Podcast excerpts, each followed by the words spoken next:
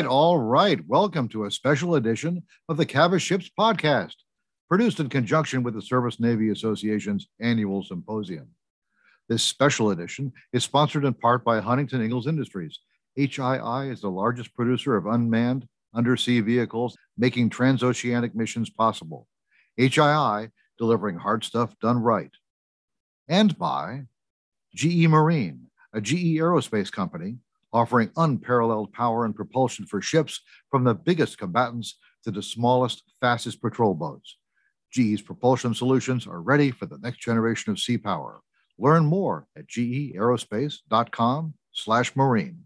All right, day two of our SNA coverage. We are very lucky to be joined by retired Navy Captain Mark Bach, uh, the Vice President for Strategy and Business Development at Advanced Acoustic Concepts. Mark, thanks for joining us. Good morning, Chris. Glad to be here. So before we jump into um, AAC, um, you are retired, as I said, a retired Navy captain, uh, nuke trained submariner, right? Absolutely, absolutely. Okay, so we're uh, the the highlight of this discussion will be to talk about the variable depth sonar uh, decision that the Navy made almost a year ago, um, and the products that AAC uh, offers both the U.S. Navy but also partner navies as well. Um, but you are, you know, as a as a submariner, very well equipped to talk about uh, sonar. And uh, for me as a PAO, I'll, I'll a former PAO, I'll try to keep up and not not slow down the conversation. no problem. Thank you. So 2022 was a big year for for your company. It was uh, indeed. Yes. Yeah. So uh, you guys were previously a um,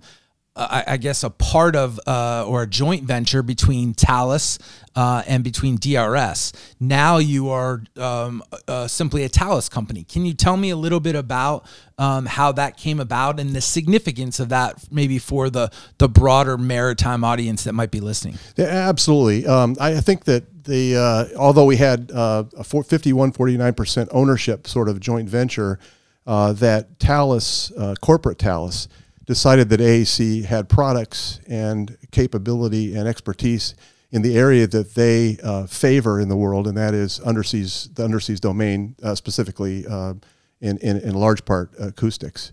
Uh, very large company worldwide, um, uh, and and dominant in the uh, in the international community, but not as in terms of markets, not as dominant in the U.S. industry. So I think it was a mutual agreement between the two companies uh, to to move the ownership 100% to Thales Corporation. Uh, by the way, we are a proxied uh, company, a U.S. company, and therefore uh, protected uh, to do classified uh, development for the U.S. government as a proxy to the Thales Corporation and you guys, as part of that, um, I, I, guess separation didn't miss a beat, right? I mean, you, you, you know, you just kept doing what what you needed to do, and uh, for most people, that probably was a seamless uh, tra- transition. It was indeed seamless, and and my hats off to both Thales and DS, DRS. It was. Uh, a very uh, well orchestrated and mutually agreed to um, win-win situation. Uh, Tal AAC is still a, a defined entity, business line within Thales, as it was under the JV.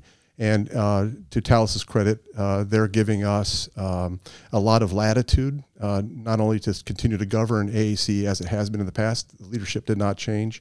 Uh, the, uh, the uh, personnel are still intact and, and there as they were before the merger. we've simply become under new ownership. Essentially, only change that's occurred corporately. So I mentioned at the top that uh, 22 was a big year. Um, I'm looking uh, at a at a clip that I have from uh, you know the April timeframe where um, Rear Admiral Casey Moton, who has been a, a guest on this show, um, he made the announcement um, that uh, the Navy had chose the CAPTAS 4 variable depth sonar ma- made by AAC um, to be the um, you know the the sonar of record, if you will, uh, on the new frigate. Um, what's the significance of that decision, and what does that uh, variable depth sonar bring to the constellation um, that maybe we were missing? Um, you know, the the trials and tribulation with L- with the LCS mission modules has been well documented. But when when this ship comes to the fleet, um, what will this uh, VD, VDS um, give us that we're missing right now? Well, there's actually two sort of perspectives that question.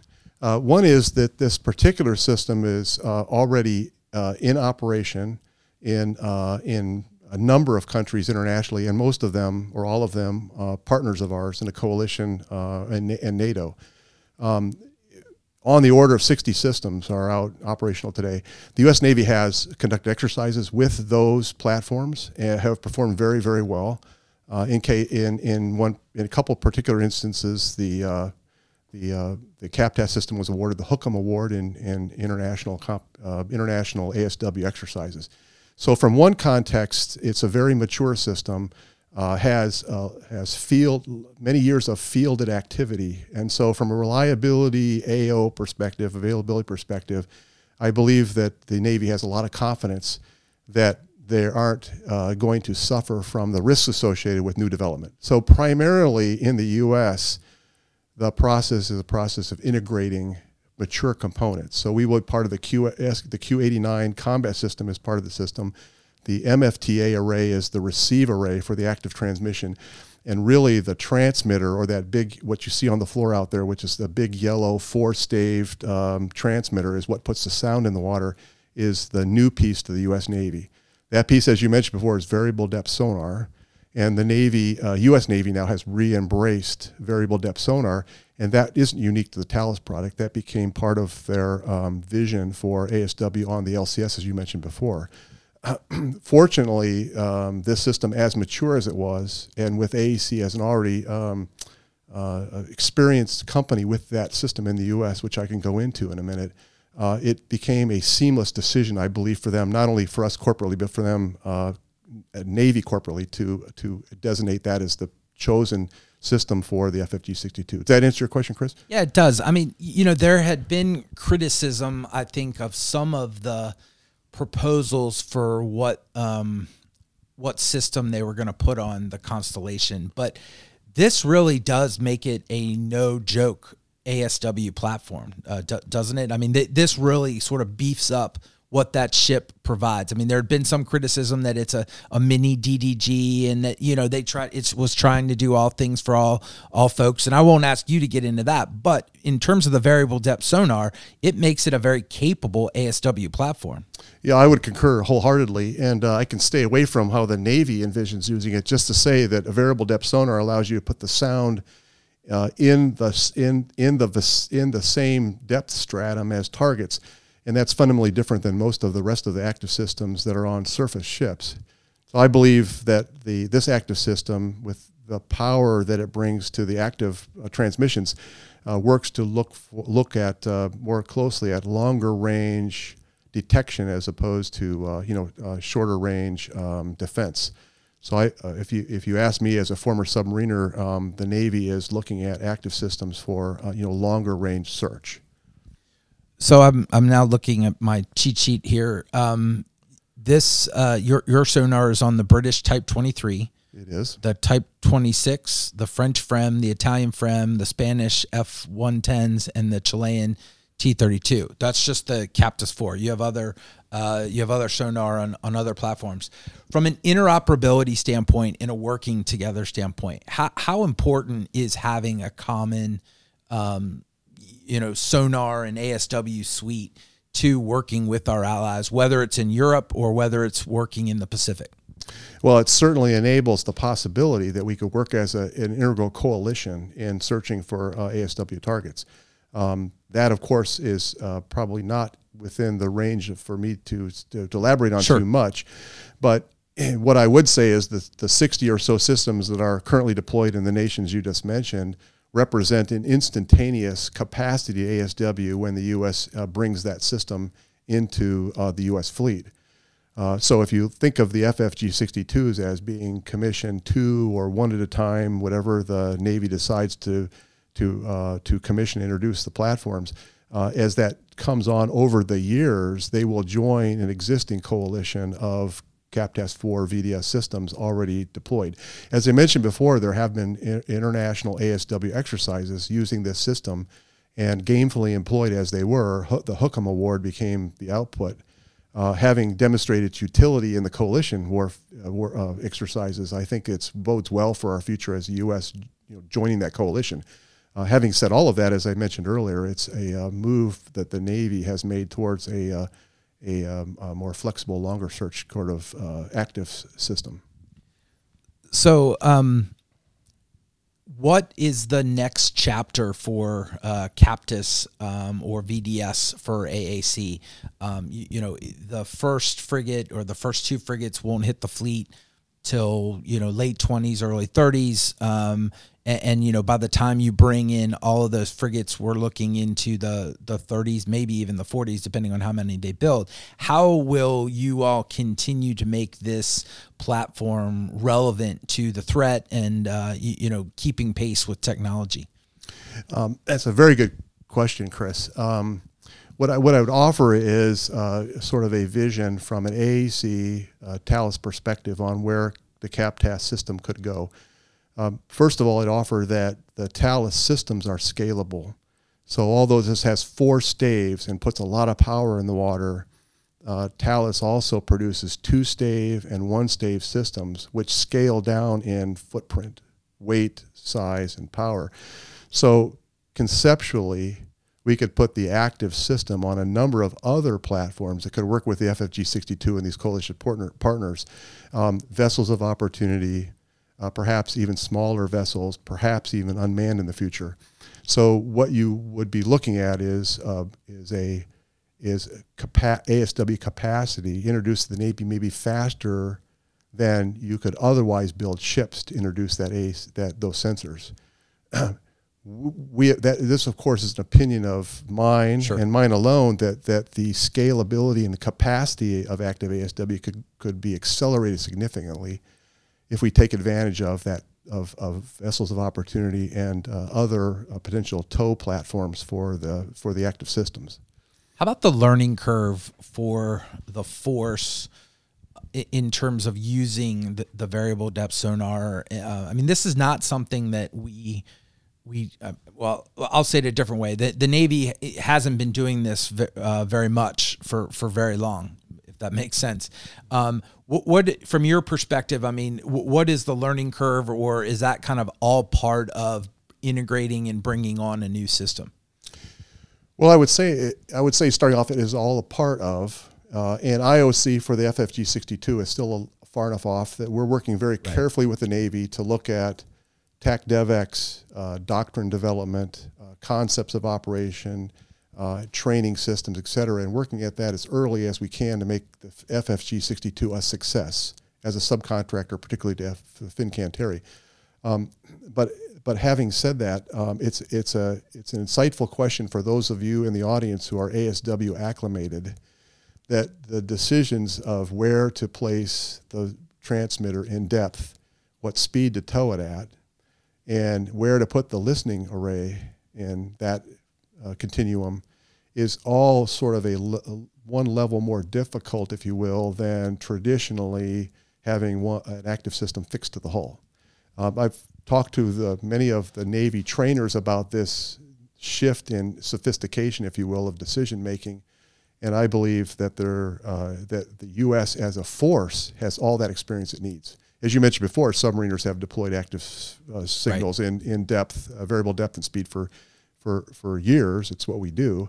But actually, the surface community, for those who've been around for a while, would recognize that we had VDS systems in the water 20 or 30 years ago and right. played around with those systems. And so I think that the skills and the learning are there to make maximum use of this new application of this technology. It's not a new technology, it's not a new warfare warfare area but that it will be a transition from Cold War passive ASW that we will have to embrace as a force. And AC, Thales are here to help with that transition in any way we can. And in fact, are um, looking for uh, the audience willing to listen to the fact that this, the sum of the pieces is greater, that the whole will be right. greater than the sum of the pieces if we do it correctly. And I would tell the audience that, um, that, that um, the surface community and the Navy uh, have embraced this idea of maximum effectiveness, maximum effective use of this new uh, flexibility in, a, in, in active ASW. Now remember, we're talking active ASW. Receiver arrays are also passive and will be the MFTA. So anybody that, that, that you, the FFG62 will have a choice to be active and receive on the MFTA or be passive only.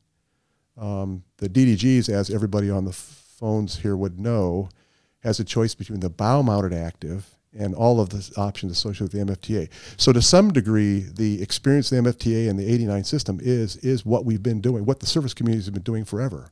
It's really just taking this new active deployed flexibility and making the best possible ASW use that they can make of that.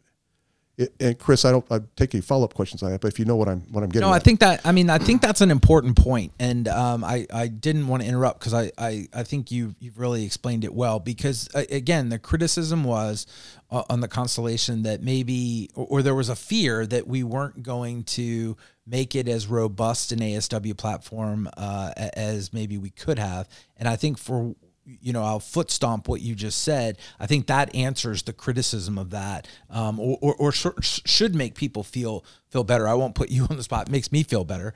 Um, you, you, know, to be able to get a little bit more. And and as I said to you guys before we came on the air, um, you know, th- this announcement didn't get a ton of fanfare when it was announced. I mean, there's a lot going on, um, you, you know, last year, and there's been a lot going on with the Constellation uh, program. Uh, my, my, last question for you is: as you as we start off 23, is there anything that you are?